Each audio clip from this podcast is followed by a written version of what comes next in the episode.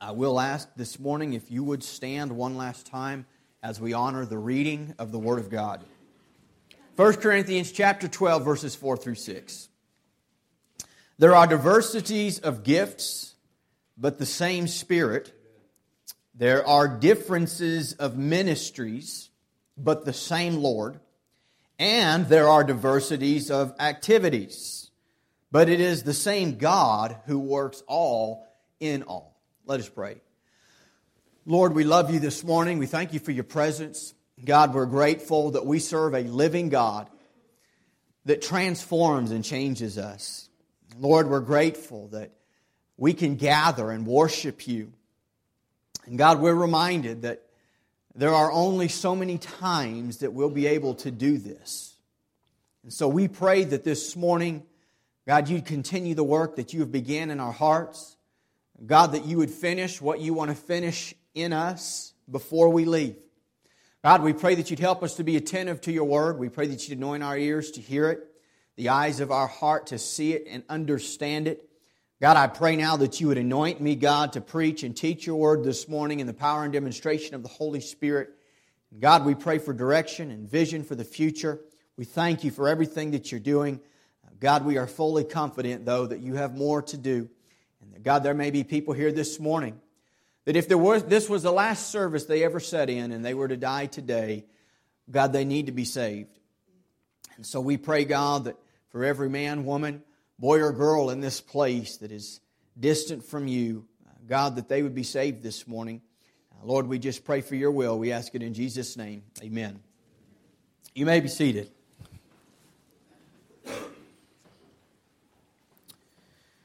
I want to begin a sermon series at the very beginning of this year titled Discovering Your Gift.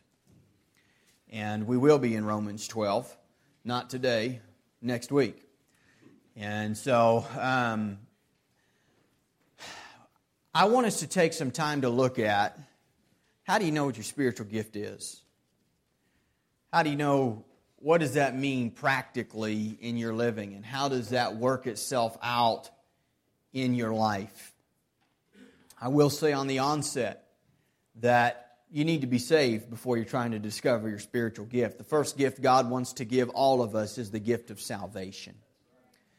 But at the time of salvation, there's a reason that God doesn't just save us and then pull us out of this world and take us to heaven. And that reason is that God has a design for the church on earth and that is that his sons and daughters who have been born into his kingdom, that we play a role in taking the gospel to a lost and dying world, in glorifying God with our lives.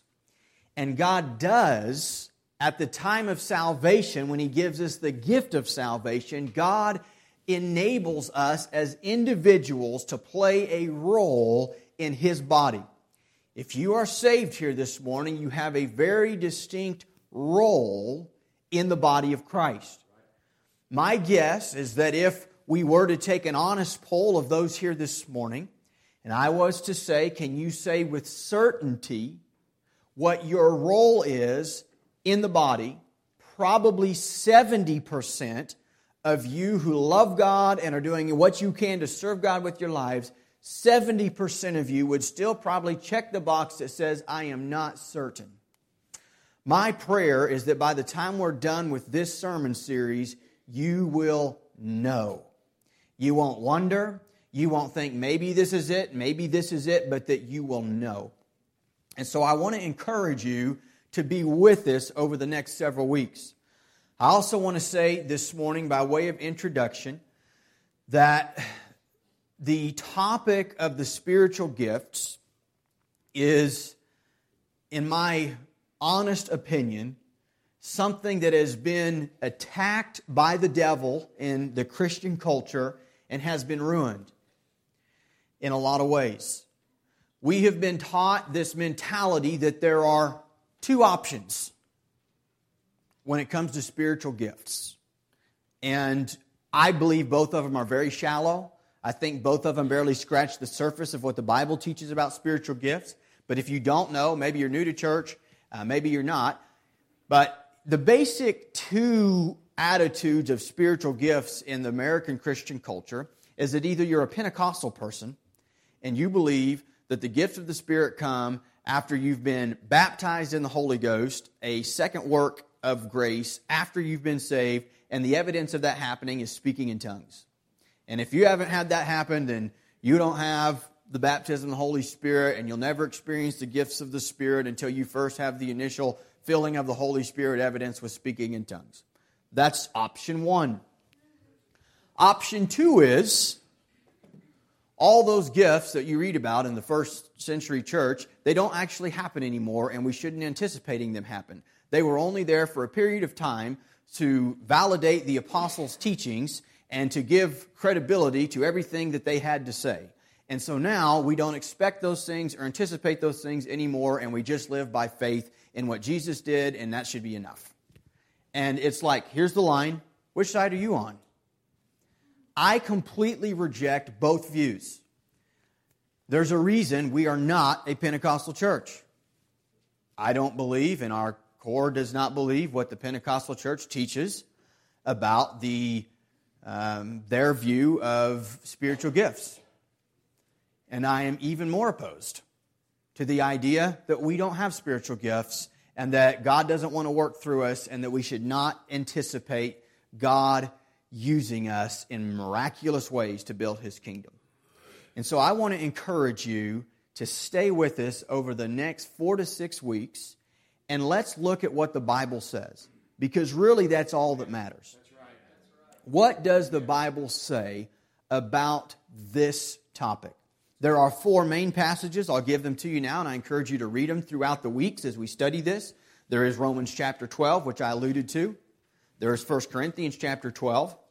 They're both chapter 12s. That makes it fairly easy to remember if you're not a note taker. Romans 12, 1 Corinthians 12, and then Ephesians chapter 4 and 1 Peter chapter 4. Also, chapter 4s. And so those are our four main passages. Just read the Romans chapter 12, for example, the entire chapter is not all about spiritual gifts, uh, but you'll find it in Romans 12, same with 1 Peter 4 and Ephesians 4. This morning, we're going to take a brief look. We will be in 1 Corinthians chapter 12 many more times, but we're going to take a brief look this morning at the verses that we read. And what I want us to see in the verses that we read is the important, what I will call, foundation for this sermon series. There are three types of gifts. What is a gift, first of all? Obviously, a gift is something somebody else gives us, something that somebody else possesses that they transfer to us. We see three things that God gives to us we see the word gift. There are diversities of gifts. That word gifts there in verse 4 is the word charismata. It means a grace gift.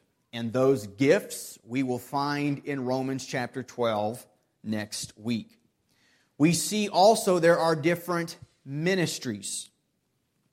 The word ministries is the word service. It's actually where we get our word deacon from.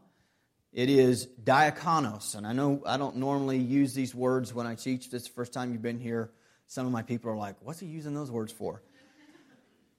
But I want to lay the foundation for the fact that these are three different words and they all have three different meanings. The third, we see there are diversities of activities. That word activities also means manifestations. It is the word energematon, energy. It transfers, it does something.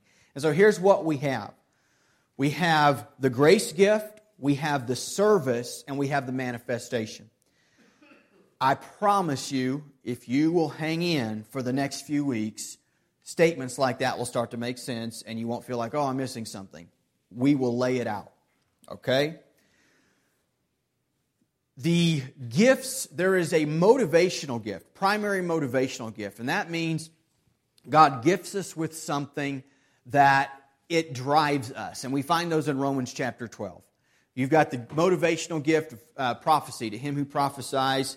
Um, in Romans chapter 12, we see the idea of teaching to him who teaches. We see the idea of exhorting to him who exhorts.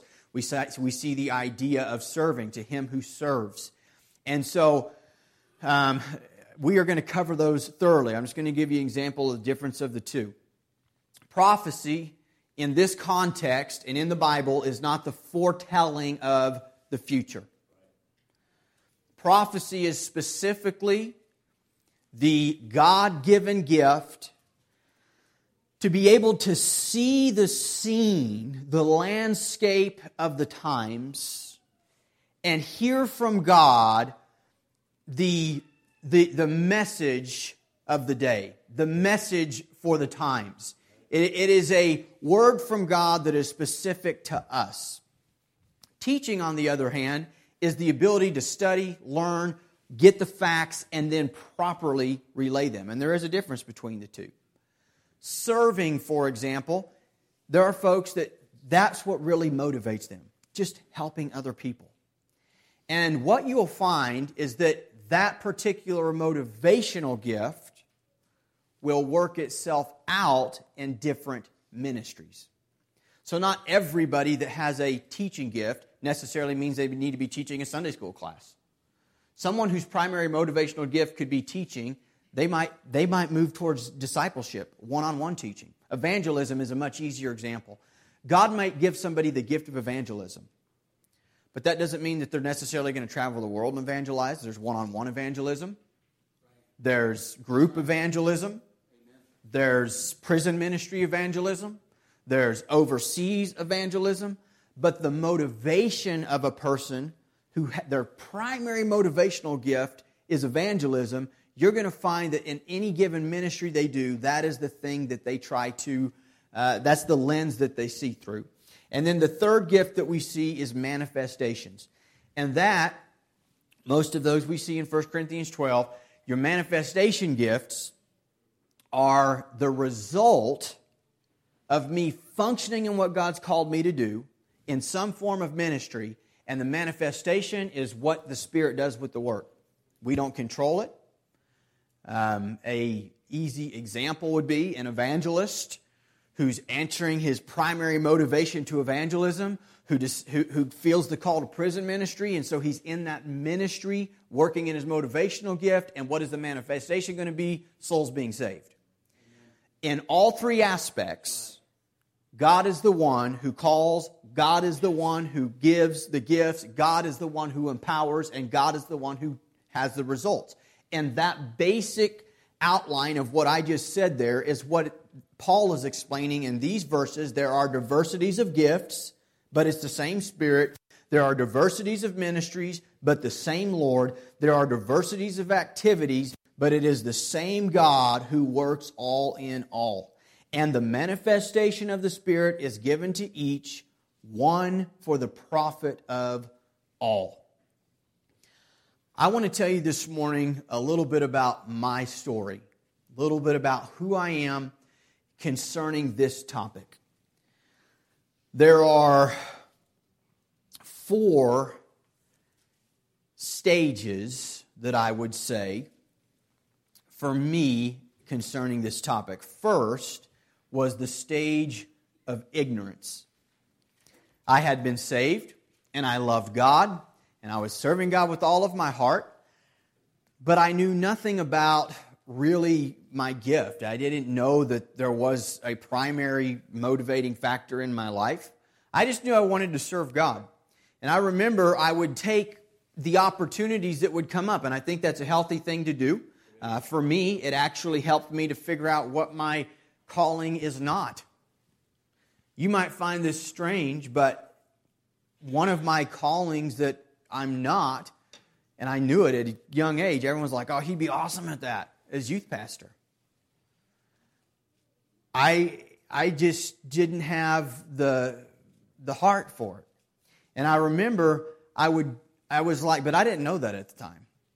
And so I would take opportunities to help in, in the particular ministry. Youth ministry is a great example. And I hated it. It felt like this is horrible. And, you know, you have to understand, you have to, you have to understand my change. And I can explain the reasoning behind it. It's just, number one, that's not my gifting.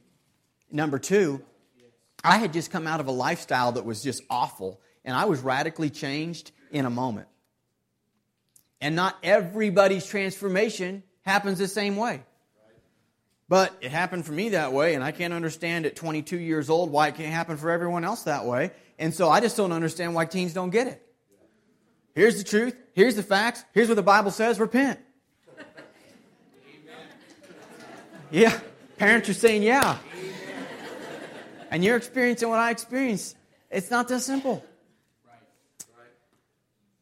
I worked in a handful of other ministries. I remember I taught uh, first and second grade Sunday school for almost a year and a half. And the only reason that worked for me because it forced me to study the Word of God, and I knew nothing about it. I wasn't raised in church, and so regularly I'm having to study, and that part of it was fed my soul enough that I found some tangibleness in the reason for doing it. But there came a time when it was like, this is just not me. I don't, I don't actually this would be surprising, and you'll probably understand later as we go on through more. I don't actually like teaching, I like preaching. And there's a difference between the two. I typically see through the vein of the great application to today. And you'll notice that about me. In everything I teach, there's an application to today. We just went through a sermon series on the study of Saul. Some of you um, that come to our Wednesday night uh, Bible studies, you know what I'm talking about. And uh, I can give you an example. We just finished with Saul, and we looked at uh, Saul, his life, him killing himself. And he, the Bible tells us that he fell on a sword and that he died. And that entire night, we looked at the fact that Saul killed himself. And we looked at how, from the very beginning, his life began to unravel. And we looked at the application to our lives, if we don't do these things, spiritually speaking, we end up killing ourselves. That's the way that somebody with the, the gift of prophecy sees stuff like that. Somebody with the pure gift of teaching is thinking, man, what are you talking about? That's not what it says. We don't, it doesn't tell us his motivation. Just teach the facts. And there are people whose pure gift is teaching, and sometimes I kind of annoy them. Because they're like, well, technically, that is not in the text. And it doesn't tell us for a fact that that was the motivation. And so there's some assuming on your part that the Bible doesn't leave us with. And, and I'm like, man, go teach somewhere. Let me preach somewhere. But here's what we need to know, and we're going to see this before I'm done. The body needs all parts, and if you're ever going to be healthy, you have there's a reason. There's a reason and there's a need for every one. One's not better than the other. And so, but I, you know, so I'm in this teaching role, and I just I didn't really like it. I'm like the things that I, as I'm reading, the things I'm really wanting to say, I'm like, can't say that to first and second graders. There's so much more application to the world today in this text, and I'm just regurgitating the facts. And so I was in this stage of ignorance where I didn't really know like what am I, what am I supposed to do? I just I know I love God and I know I want to help and I know I want to make a difference with my life, but I don't know what I'm supposed to do. I don't really know my purpose. And so I'm like trying all of these things and there was a part of me that felt good that at least I was trying all of these things and like I said I think it was healthy. But there there wasn't the satisfaction until I found and settled who I was, what my gift was, what my part was in the body, and, and started focusing on that. There was also, and so I had ignorance with my gift, first of all, what, what is my gift? Then I had ignorance with my ministry. You know, what am I supposed to do? Where am I supposed to use it? And then I had a a, an ignorance with what I will call manifestations of the Spirit, and that is the realization that God can do miracles. And I thought I'd figured everything out, um, thought I knew it. I, I knew the facts. I knew how to regurgitate the facts. And I'm going to tell you some, I'm going to share something with you this morning about my, God's process in my life of helping me to see some things. I had been saved for about four years. And I was in this era of confusion concerning gifts and callings and what they look like. And, um, and I just, it was an, the one thing I knew is that I was supposed to preach. And as we will see before we're done, preaching can be a lot of different things. I mean, it could be street evangelism, it could be in jails, all preaching in jails, it could be pastoring, it could be a, number of things. I just knew I was supposed to preach. And where and how and what that looked like, I wasn't sure.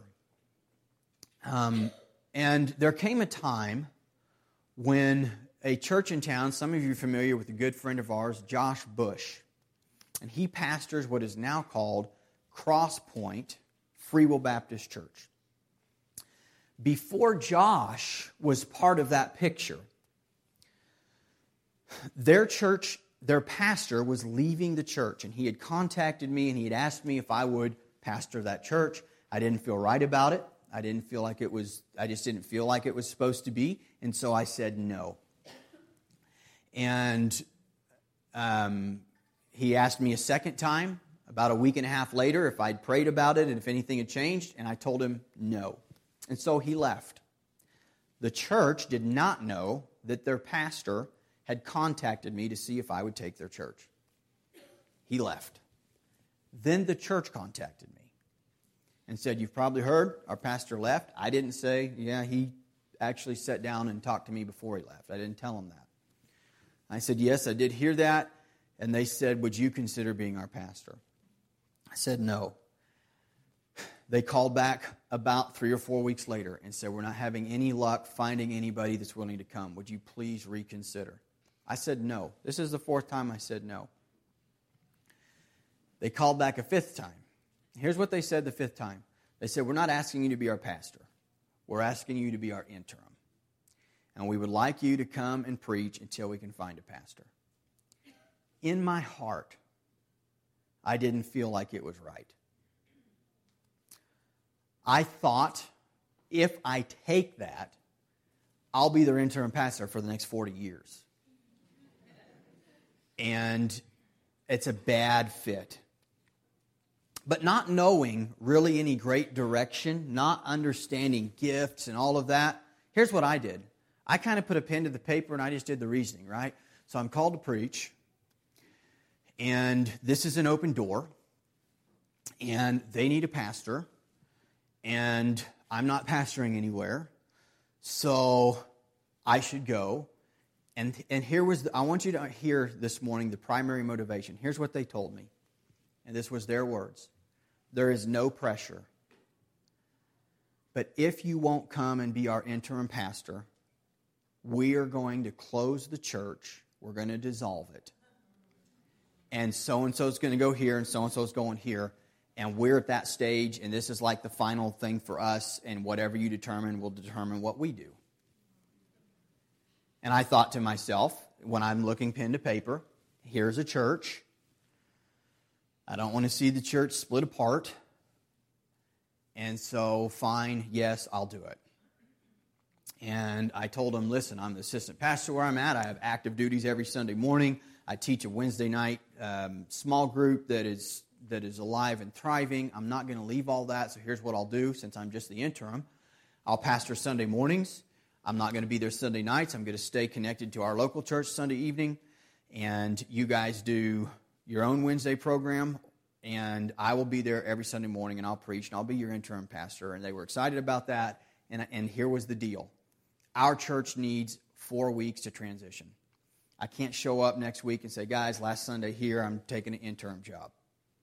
And so, four weeks is going on. About two weeks into it, I'm working at Hall's Culligan Water here in Wichita, Kansas.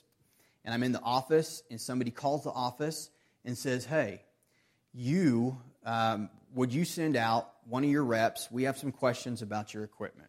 I'm in the office, they hand me the card, I look at the address, drive to the address, and I go in. And I begin to talk to this man about and answer his questions about our equipment and the things that he wanted to know. And that man looked at me and he said this. He said, You need to know that God did not bring you here today to sell me water. God brought you here, this is what he said, because he wants me to tell you something. And these are his words I am a prophet, that's what he said, and God has spoken to me about you. Now, I'm going to tell you what I thought. I thought, this guy is a Fruit Loop. That's exactly what I thought. I thought this guy is a nut job. And I was real confident, right? I've been saved four years, preaching for three. I knew everything. And I was real confident that I could handle this guy. I didn't feel like I needed to run away. And so my thought was like, all right, let's see what you got, hot shot. Never, never talked to a prophet. And so I said, okay, what do you have to say?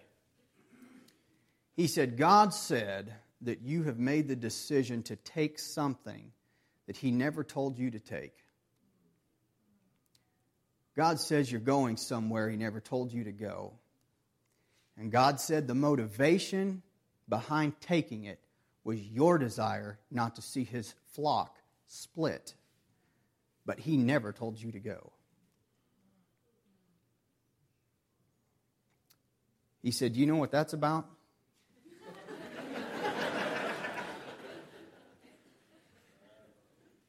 As I stand before you and before God, I'm going to tell you something. In that moment of time, my life changed. Amen. I am not the same person standing before you that I was 30 seconds before he said those words.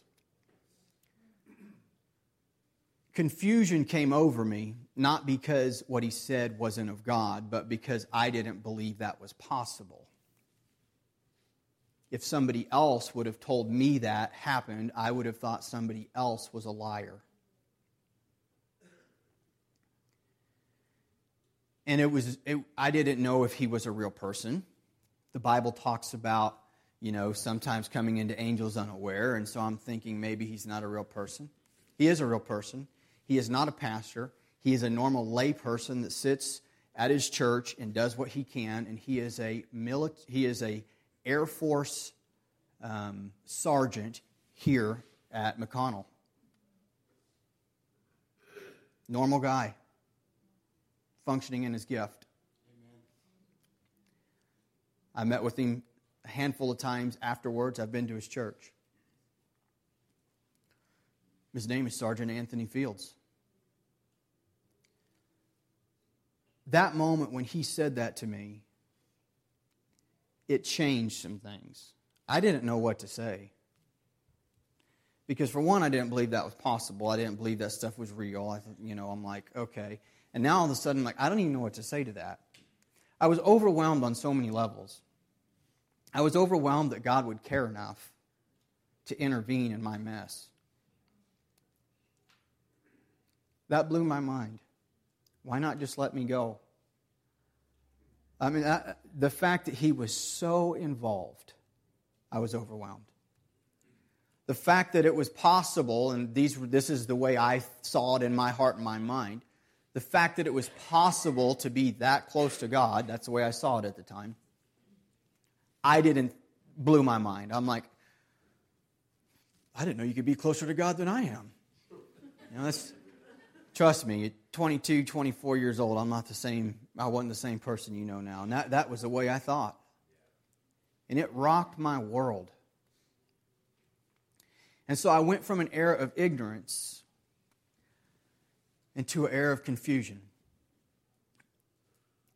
He talked with me some. He said, What are you going to do? I explained to him what was happening. He said, What are you going to do? And I said, The only right thing to do is for me to call them and tell them I made a mistake and tell them the whole truth that I actually said no twice before they ever called and that I did feel pressured, and that I'm super sorry that they're excited I was going to be there in two weeks, but there is no possible way I can go forward with this. I just can't. He said, I think you're right. I think that's what you need to do. And so that's exactly what I did. And guess who ended up stepping to the call and actually answering the call? Pastor Josh Bush, who took that church from about 10 folks that had never grown in 15 years and has grown it into what has become Crosspoint Church. They've relocated to a new building because that was God's plan for that local body. Amen. Amen. And thank God, God cared enough to intervene for our sake, for their sake. And so that that was so I, I stepped away from that commitment but then I'm in this whirlwind of like, well, what in the world do I do? What is true? What is, what is my gift? And how does that happen? And and I was in this state of confusion. And it seemed like everywhere I looked, when I'm trying to find answers, there were two options. The options that I told you earlier. Option one, option two, which one is it, Joplin? And I just couldn't see either of those as legitimate options when I read the scriptures. Amen. And I spent a year and a half personally seeking God and praying, God, help me to figure out what is true. And the one thing that changed in me was I knew with certainty that God did and God could still work in the miraculous realm today. And that some of the things I had believed and that I had even taught that we shouldn't expect God to do miracles, that those things were only for the apostles. The Bible doesn't say that. But if you believe that, it becomes a lot easier to just relinquish yourself of the, um, the responsibility to be walking in such a manner. But after that experience, I couldn't relinquish myself of that. And I just had to be honest with God. And I prayed out for a year and a half God, I don't have any idea what, I don't understand. Help me understand. God, I do believe you're able, but help me with my unbelief. God, help me to understand what does it mean to yield to the Spirit in my life? What does it mean to function in the gift? What does that look like? How does it work? Because what I knew about this experience was it was real. It wasn't forced. It wasn't a game. It wasn't something you couldn't just do that. And so it was very real. And, and I knew I couldn't duplicate that. You can't just do that. And so, how do you do something that obviously you can't just do? It's one of the things that I think is the danger about the, uh, the teaching of speaking in tongues in the Pentecostal church. It can be mimicked. And if there's enough pressure put on somebody that this is what it looks like and this is what you have to do and here's how you do it, all of a sudden it's like just fake it, you know? And then it happens more than you think. And I, I just wanted whatever God wanted. I wanted to be very real in my life. And I went through this period of confusion. And then I came to a time of knowing. When all of a sudden it was like after a year and a half of seeking God and praying about it, I just knew. I, I saw it. And I had the biblical, the things I'm going to walk you guys through over the next several weeks. I saw it. And I saw that what the Bible teaches. And I had a peace with it that it's not choose one or choose two. It's that is not it. And we have to reject that. I didn't have to accept that. Let's look at this thing and look at what it says and read it and believe it. And I came to the place of knowing where I began to see and understand how it worked. And then I came to the place, and this is the fourth place that I pray that all of us as God's family will grow up into, and that was the place of empowerment, where I begin actively trying to work and function in my gift, what God has gifted me to do. God has gifted all of us. And so this morning I want to I want to move now to this question of why does it matter? Why does this topic matter? Is it really important to know? I'm going to say that I think it's of absolute greatest importance. And the reason is that it's God's design. It's His design for His church, It's God's design for how the church is supposed to work, how it's supposed to function. It's His design for the individual. And it's His design for you. When we don't know our purpose and we don't know our design, most of you can probably relate to my experience that I spoke about in stage one of ignorance, where it's like, I really wanted to do something and I'm trying all these things, but there was just no real level of this is who I am. This is my purpose. This is where I belong within the body of Christ. Most of you can probably relate to that. And I think it's important that we're able to break through that wall of, of, of, not knowing and be able to see, wow, this, I have been indeed given this gift. Because here's what you need to know the Bible says God has given the gift. Yes. To each one, God has given a gift or multiple gifts to each one. That's what it says in Romans chapter 12. That's what it tells us in Ephesians chapter 4. That's what it tells us in 1 Corinthians chapter 12. Each one, if you are saved here this morning, blood bought, born again, if you are saved, you have a gift from God that is meant to be used in the body. And if it's not used in the body, it affects the body. And so it's very important not knowing your purpose and not developing it, not knowing your gifts and not developing them, will, will cause your Christian life to be uncertain, empty to some degree. It will hinder the body of Christ, and ultimately, it will thwart our purpose in winning the lost. And so, over the next several weeks, we're going to be looking at discovering your gift. Discovering your gift. Chris, I'm going to ask you to come. This morning, I want to close with this. I want to ask you to study those passages. It's not a lot of homework. 1 Corinthians 12, Romans 12, Ephesians chapter 4, 1 Peter chapter 4. It's not a lot of homework. I want to ask you to study that. Secondly, I want to ask you to pray. If you really want to know, and this morning what I've said resonates with you, that you know what? I do. I, there's this sense of I need to know so that I can hone my focus and my energy on my calling. Pray that God will help clarify that for you over the next several weeks. Thirdly, I want to ask you to pray for me. This is a can be a difficult topic to teach especially in the mindset of we believe this side and we believe this side. Almost, probably not all, but almost all of you this morning could say you're right. I'm on one of those sides. I was taught those were the two choices, and I have chosen choice one or choice two.